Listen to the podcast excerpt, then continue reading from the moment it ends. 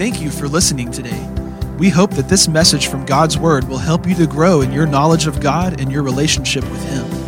At Lucy Baptist Church, we are fully committed to loving God, loving people, and making disciples. Now, here's today's message. If you have your Bible, um, and I hope that you do, turn to the book of Titus. We'll be looking at chapter 1, and we'll be looking at verses 1 through 4. As Hunter said, we are going to be going through verse by verse through the book of Titus, and it'll be, both, it'll be myself and Jonathan, and we'll be rotating and, and taking turns in preaching. Let me read God's word, read the passage for the night, and then I will pray and ask that God will speak with us tonight as we read and study his word.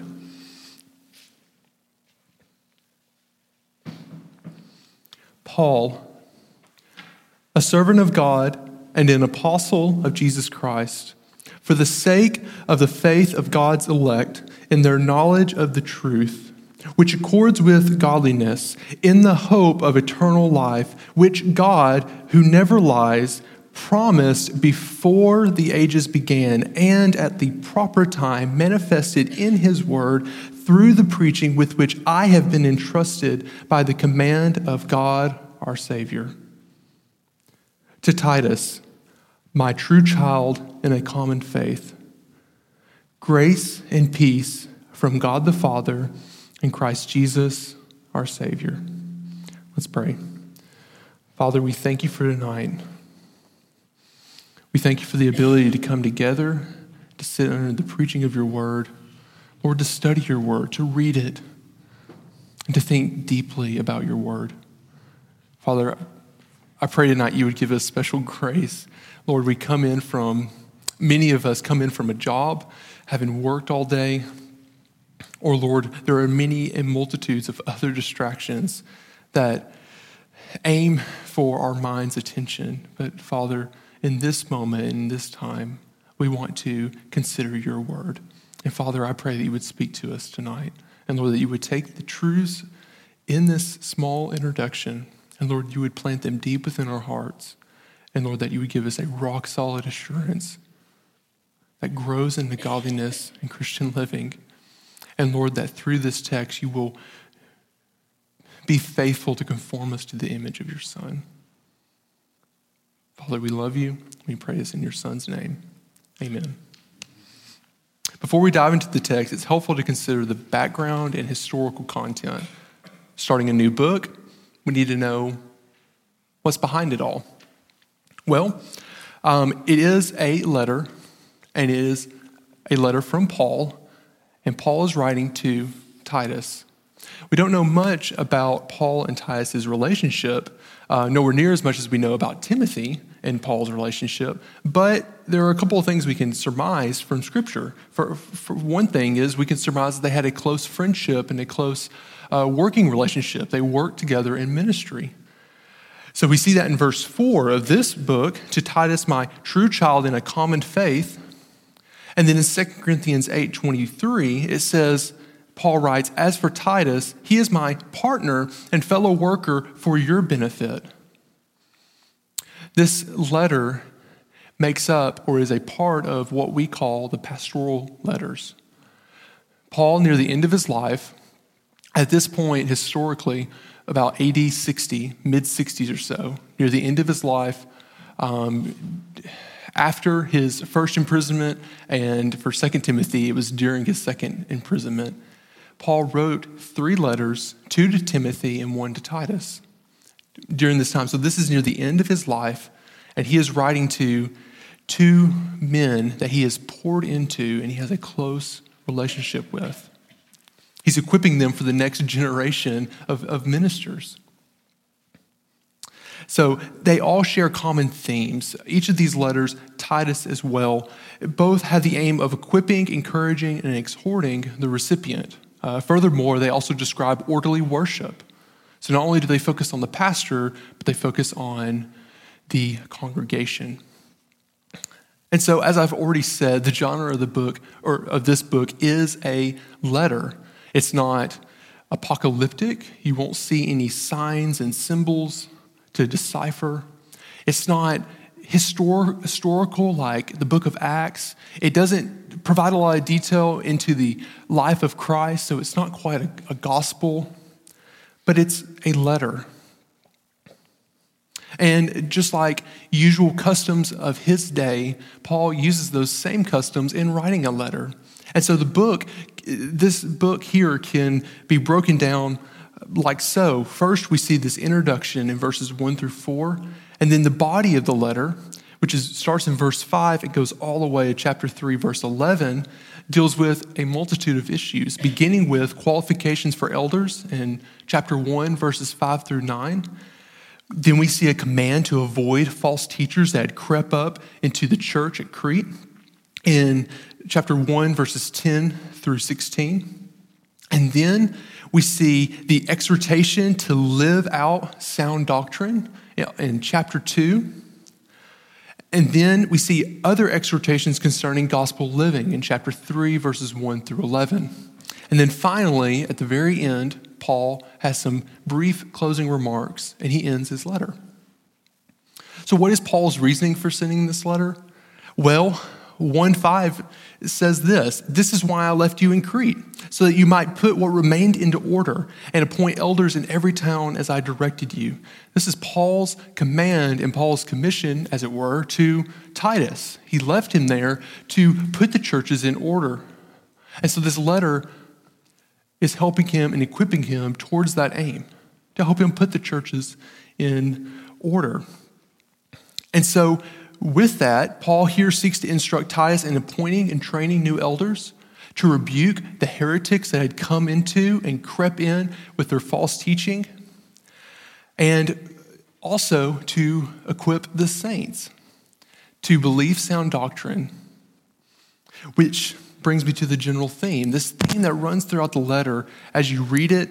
And I would encourage you, as we go throughout the book of Titus, read it on your own and read through it multiple times. It's a short book, it can be read through uh, multiple times, even in one sitting. But as you read through it, you will see that Paul has this aim of exhorting both Timothy and the congregation to believe in sound doctrine so that it leads to godly living. And that's the general theme you see throughout this letter is that sound doctrine leads to godly living. Paul would have Titus and the elders teach and proclaim this truth, and he would also have the believers live this truth out. So Paul commands to Titus in verse or chapter 3 verse 8. He says this saying is trustworthy and I want you to insist on these things so that those who have believed in God may be careful to devote themselves to good works. Sound doctrine leads to godly living. Well, just like with any letter, there is an introduction. And the introductions are rather important. They're used to describe who, to others, who you are. They can be used to describe what you're doing, and they're used to describe uh, your motivations. So, for instance, hello, my name is Blake. I am a guitarist. Well, that's an introduction telling you who I am. It defines who I am. I play guitar.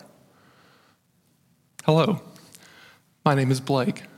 I'm a guitarist and I desire to be in a rock band one day.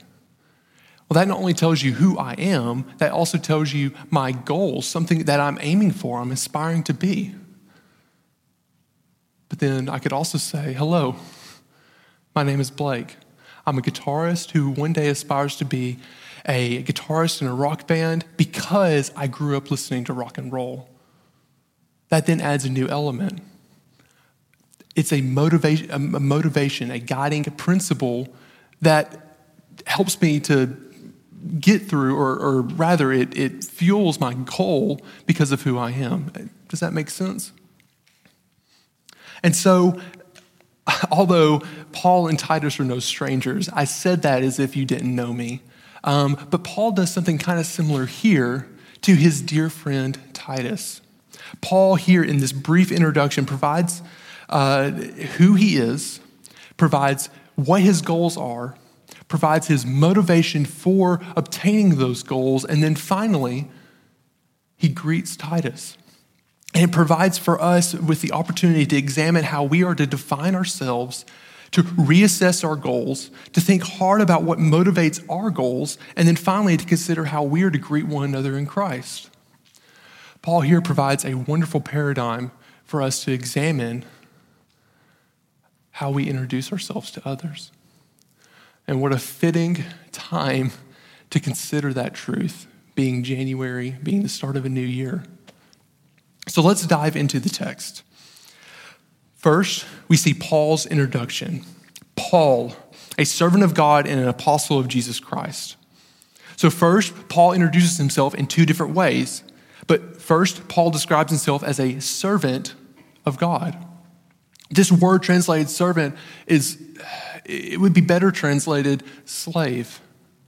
That is the meaning of the word. The word has at its base the idea of someone who is owned by someone else. Now, I say that with a warning. Oftentimes, when we think of the word slave, we think of it in our context.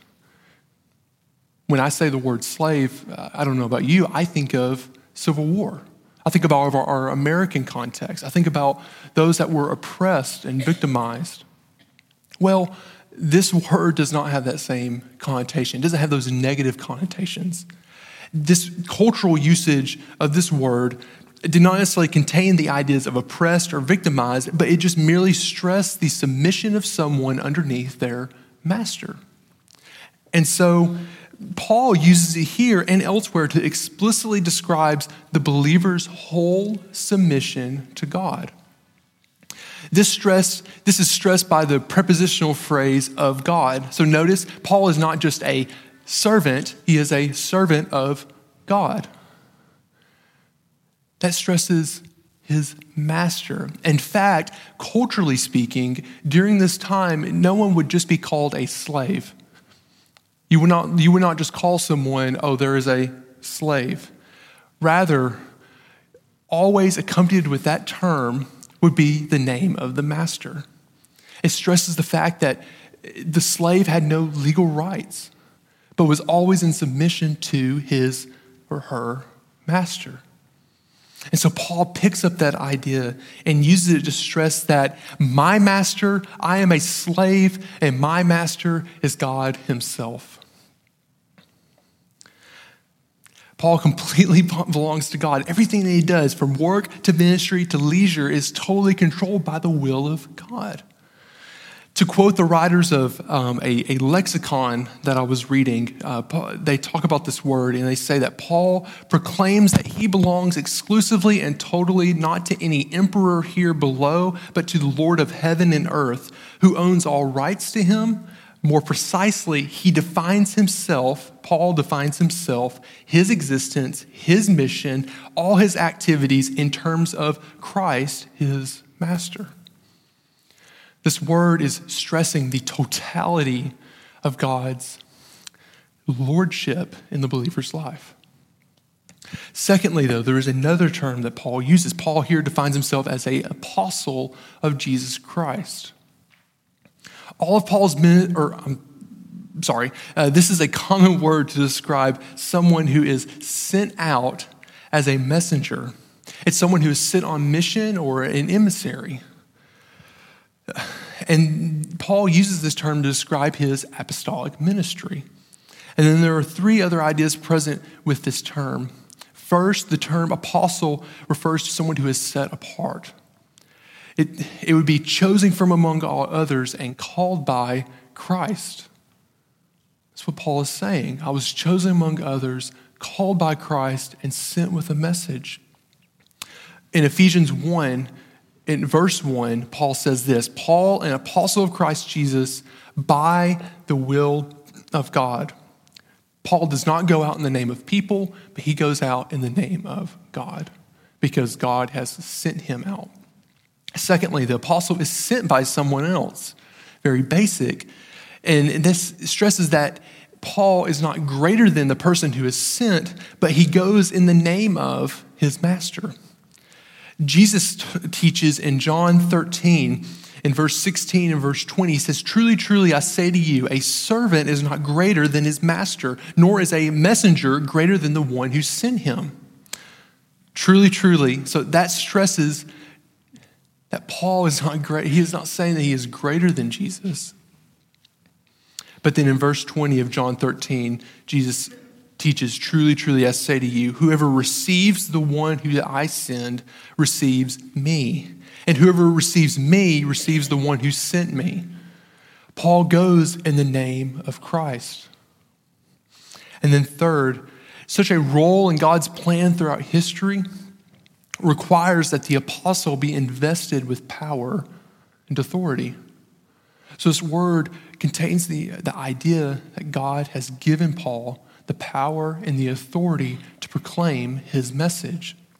In 1 Thessalonians chapter 1, we read this starting in verse 4 For we know, brothers loved by God, that He has chosen you because our gospel came to you not only in word, but also in power and in the Holy Spirit with full conviction.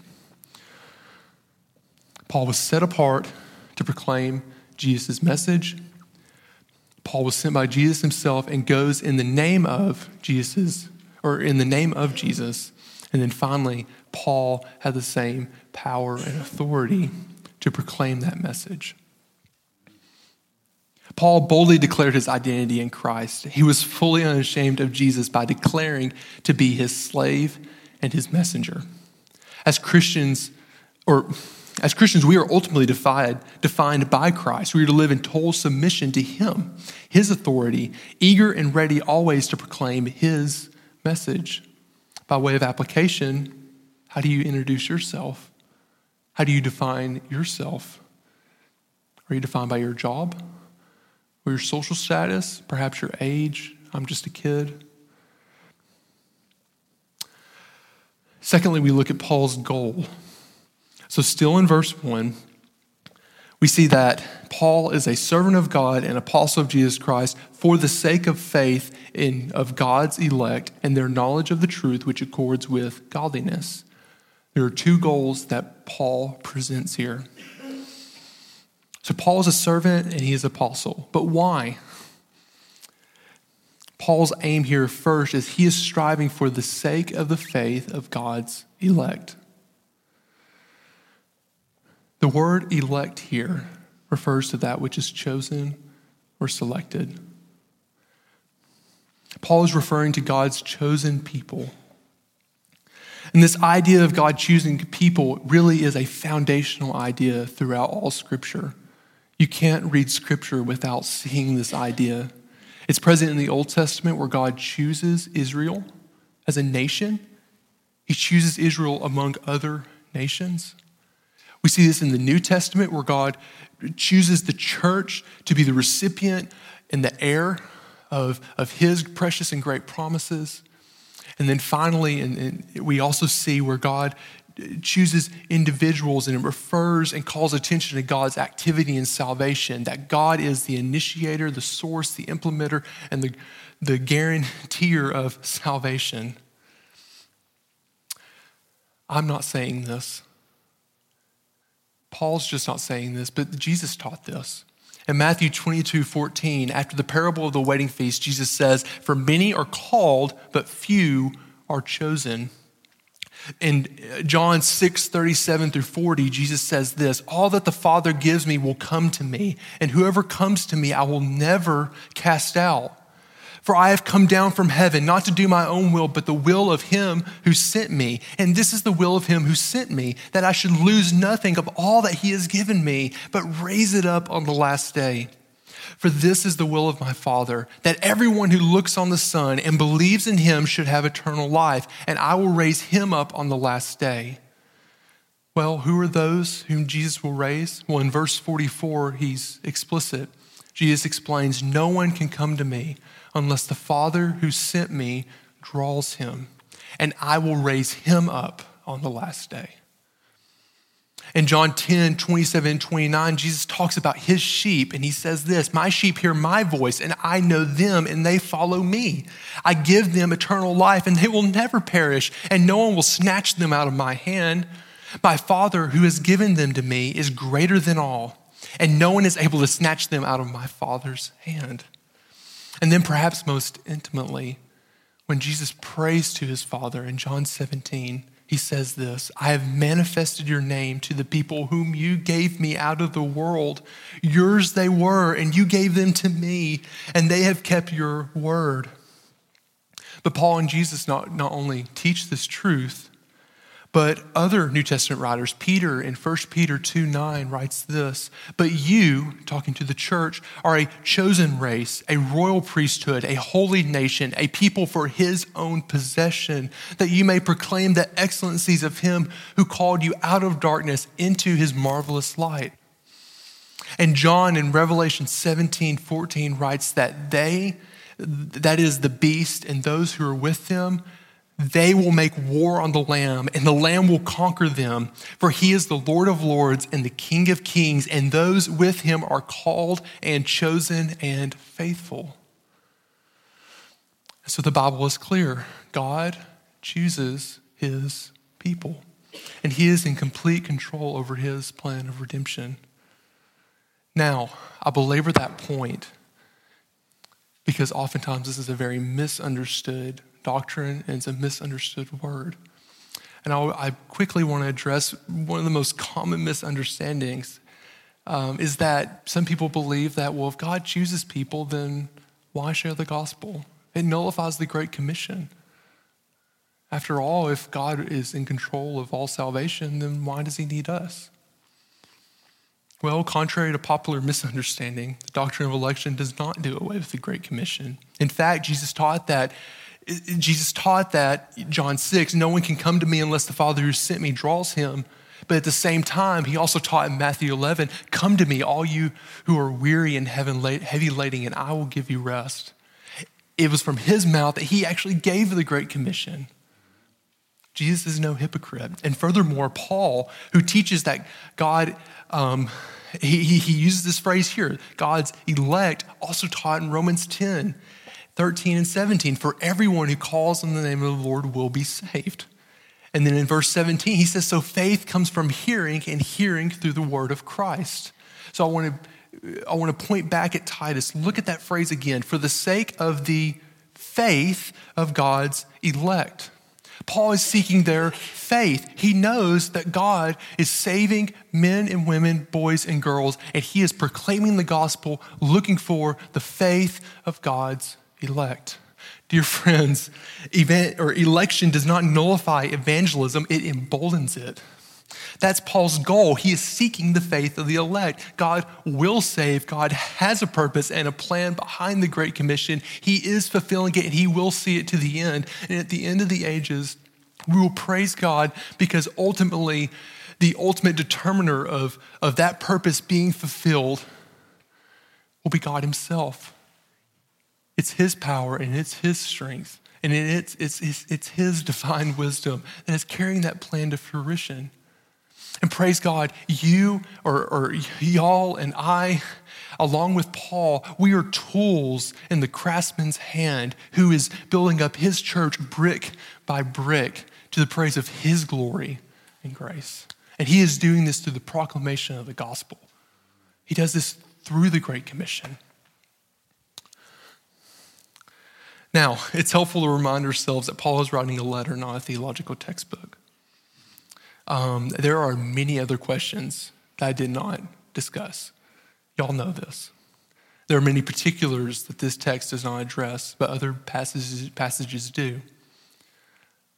So the encouragement would be let's study and, and dive deep into God's word and study all of the hard doctrines Next, Paul's goal is not only for the sake of faith of God's elect, but is also for their knowledge of the truth that accords with godliness. So, Paul is not just after converts in evangelism. Paul's goal is also to see those converts have a knowledge and grow in knowledge and holiness. So, the word for knowledge here literally means full knowledge. It refers to a knowledge of the truth, that is, a full knowledge of the truth. It aims at the mind. Paul is seeking for these converts to have a full knowledge of God's truth, fully studied in the Word of God, knowing a correct and sound doctrine, and knowing it fully. But this word does not just aim at the mind, it also aims at the heart, it aims at emotions. The word here, it, it, Paul uses the noun here, but the verb that that noun comes from is a verb that often refers to a knowledge that comes through experience, and particularly experiences between others, between friends, family. And without t- sounding too risque, it's often used to refer to the, the intimate knowledge that only a husband and a wife would share. It's, it aims at the heart. And so, what Paul is getting at is that Paul is describing a knowledge that is full of intellectual clarity and white hot passion. It is factual to be sure, but it is never divorced of emotion. The inverse is also true. The emotion is always to be there, but it is restrained by God's word. If doctrine that you believe leads to a cold and empty heart, you do not have a full knowledge that leads to godliness. And if the emotion that you feel is not restrained by the clear teaching of God's word, then you do not have a full knowledge that leads to godliness. To illustrate this point real quickly, if I know everything about Chloe, yet I'm always stoic, I come home from work, I don't smile.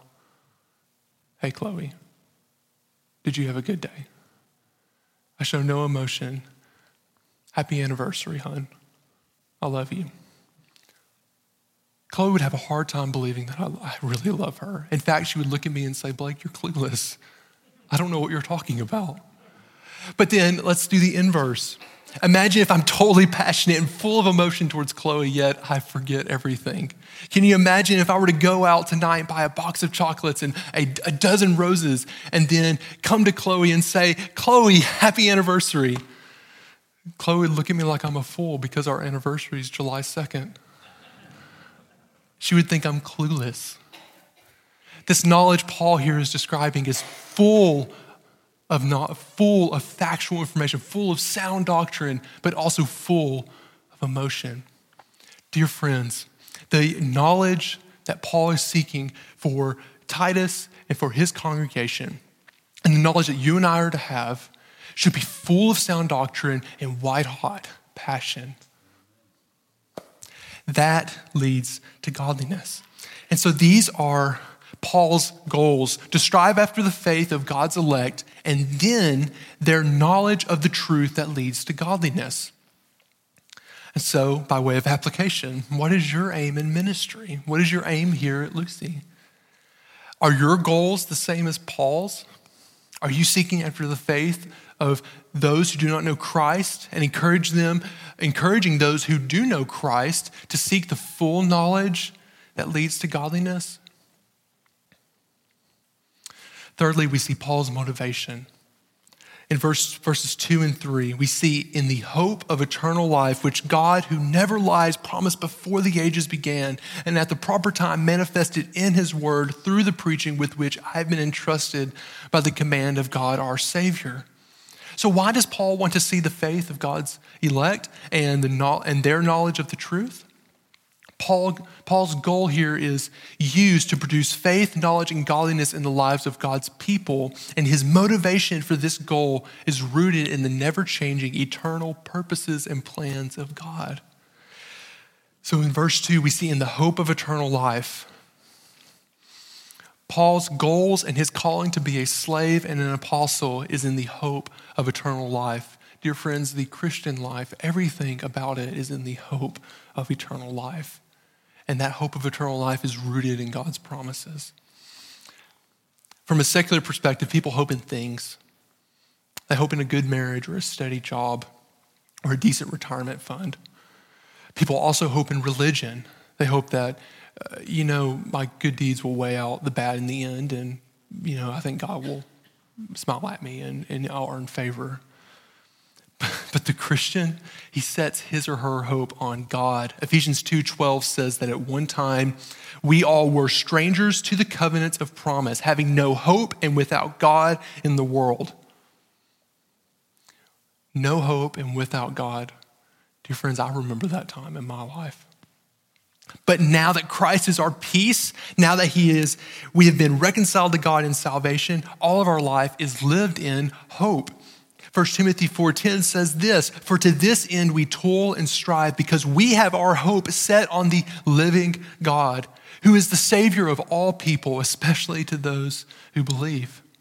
So it's more than a, a fickle feeling or a rather hoping for the best. It's a rock solid assurance. Hebrews 10 23 says, Let us hold fast the confession of our hope without wavering, for he who promised is faithful. So we see God's faithfulness in our text with the next phrase. So, in the hope of eternal life, which God who never lies. This is straightforward and a very much foundational characteristic of who God is. And you see it in the Old Testament as well as here in the New Testament. But the next phrase is a bit more tricky. God who never lies promised before the ages began the phrase literally in the Greek is before times eternal. This seems to refer to before the creation of the world and therefore the creation of time. That's a hard concept. So, simply, Paul is stressing that God's promises are grounded in his eternal purposes. God's promises are grounded in his eternal purposes. We see this exact same phrase in 2 Timothy 1 9. And that reads, Who the Lord saved us and called us to a holy calling, not because of our works, but because of his own purpose and grace, which he gave us in Christ Jesus before the ages began, or literally before times eternal. This refers to God's purposes in salvation from before time. And so the next clause, I'll, come back to the second and tie it together, but let's move on to that next clause. It says this, and at the proper time, manifested in his word through the preaching with which I've been entrusted. The phrase proper time, it, I, I think it would be better translated his own time. Uh, I think the Holman Christian Standard opts for that translation. I think that's a good one because um, it stresses that this is God's time. It's not, it's not because of circumstance or because of things outside of God's control, but God is the one in control here, and it's His time. And so Paul is writing here in God's proper time, what he deemed proper. Of it's his choosing. He manifested in his word his great and very precious promises through the preaching with which Paul has been entrusted. And so here it is to bring it all together. God's decrees and purposes and promises are eternal before time.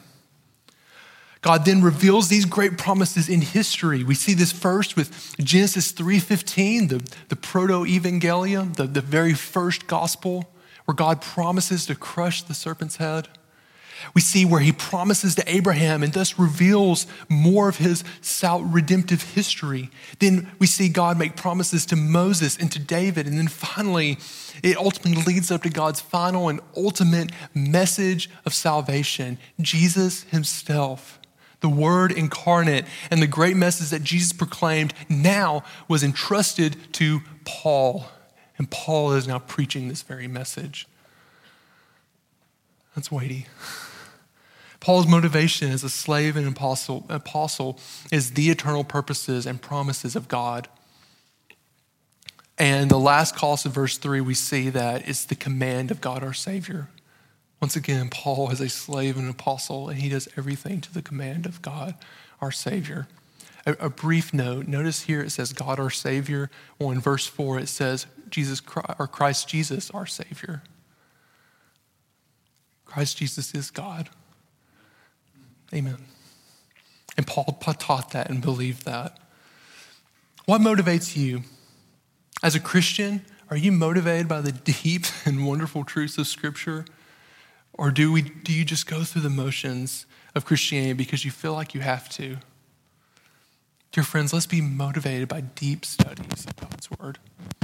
Let's not settle for shallow, but seek to, to, to dive in to the Word of God and to plumb its depths and to see the riches that God reveals.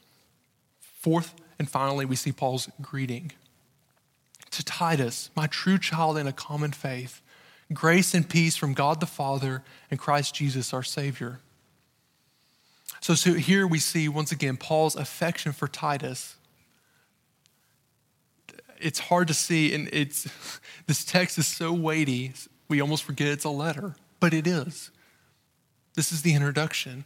Paul is writing a letter to an individual, and his name is Titus. And we see Paul's affection for this individual. Notice what he says, my true child. He does the same phrase with Timothy. In 1 Timothy, he says that Timothy is his true child. So Paul thought deeply of these people. He mentored them, he poured his life into them, and he saw them even as his own sons. But there is a phrase that is not in Timothy that's here in Titus, and it's this in a common faith. I don't necessarily know why it's not in Timothy, but it's here in Titus, but I am so happy that it is.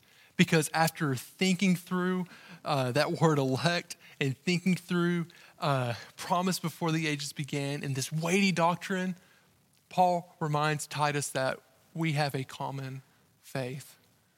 Praise God.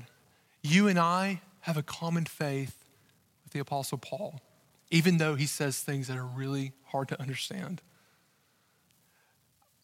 It's a wonderful thing. And so Christianity is not radical, but it's ordinary. It's common. It is lived out in the common day to day life. And so, regardless of your grasp on biblical doctrines, we all share in this common faith. And so finally, Paul ends his introduction with wishing grace and peace to Titus. This is interesting because in secular usage and, and from a Greek standpoint, it was customary to, at the somewhere in your introduction, to give the customary greeting health. And it was the idea of wishing health on someone. Well, Paul and other New Testament writers take that idea and they turn it on its head. Instead of wishing health, as in, I just hope you get to feeling better, or I hope you're doing well. Jesus uh, or Paul opts for grace and peace from God the Father and Christ Jesus our Savior. It sounds a lot more rock solid. It's not just a hopeful, wishful thing, but Titus, it's almost, I was thinking through it in my studies, it's almost like a, a small encapsulated prayer, as if Paul is praying to, or praying to God for Timothy on his behalf. God grant, or I'm saying Timothy, Titus, God grant Titus grace and peace. And so, as we close, how do you greet others? Do you just hope that other brothers and sisters at, here at Lucy are doing okay? Or do you pray and believe that God will grant them grace and peace? Dear friends, I, I, want to, I want to remember this when I see you on Sunday. So, and I want to wish y'all grace and peace. This is what Paul did. He did this to his brothers. I want to do it to you. Dear friends, we ought to do it to one another. And so finally, as we look at the sketch of Paul's life and ministry, let's remember that it is Christ not Paul, who we should imitate. It's easy to look at this text and just say, well, Paul was a really good guy. He knew a lot. I want to be like Paul. But, dear friends, let's remind ourselves that before Paul was a slave of God, Philippians 2 says that it is Christ who condescended from heaven and took the form of a servant, same Greek word, slave of God. He was completely obedient to the will of the Father perfectly obeying him, even leading to the point of death. And before, uh, before Paul was the apostle of Jesus Christ, Jesus is the true and greater apostle. Hebrews 3 says this Therefore, holy brothers, you who share in a heavenly calling, consider Jesus the apostle and high priest of our confession, who was faithful to him who appointed him, just as Moses was also faithful in all of God's house. For Jesus has been counted worthy of more glory than Moses, as much more glory as the builder of a house has more honor than the house itself. The writer of Hebrews there is saying that Jesus is better, and he is the true and greater apostle. The incarnate word came down and proclaimed the final and full revelation of God as the one sent from God Himself. Praise God. Dear friends, you and I, we are slaves and apostles to God Himself. We are bound to His will to perfectly submit. And we are bound to His message to proclaim His gospel. Dear friends, here at Lucy, we are to seek out the faith of the elect God is still saving men, women, boys, and girls. And praise God, I don't think He's done here at Lucy in this community. Dear friends, we, in 2018, we need to seek out the faith of those of whom God is saving. And the way we do that is to be obedient to the Great Commission. We need to share the gospel with our friends and coworkers. We need to share the gospel with our neighbors here in this community. But then also, we need to strive after the knowledge that leads to godliness. We need to encourage each other and build each other up to attain not only a knowledge that is full of doctrine, but is also full of passion. Dear friends, this is what we need to attain. And living that knowledge out leads to right living, leads to godliness. And the motivating thrust for it all is God's word and his precious and great promises. So in 2018, let us strive to dig deeper and to study harder and to continually look towards Jesus himself as we run this race of the Christian life. This is Pastor David Lawrence. Thank you for listening to this message. We pray that God used His Word in your life today.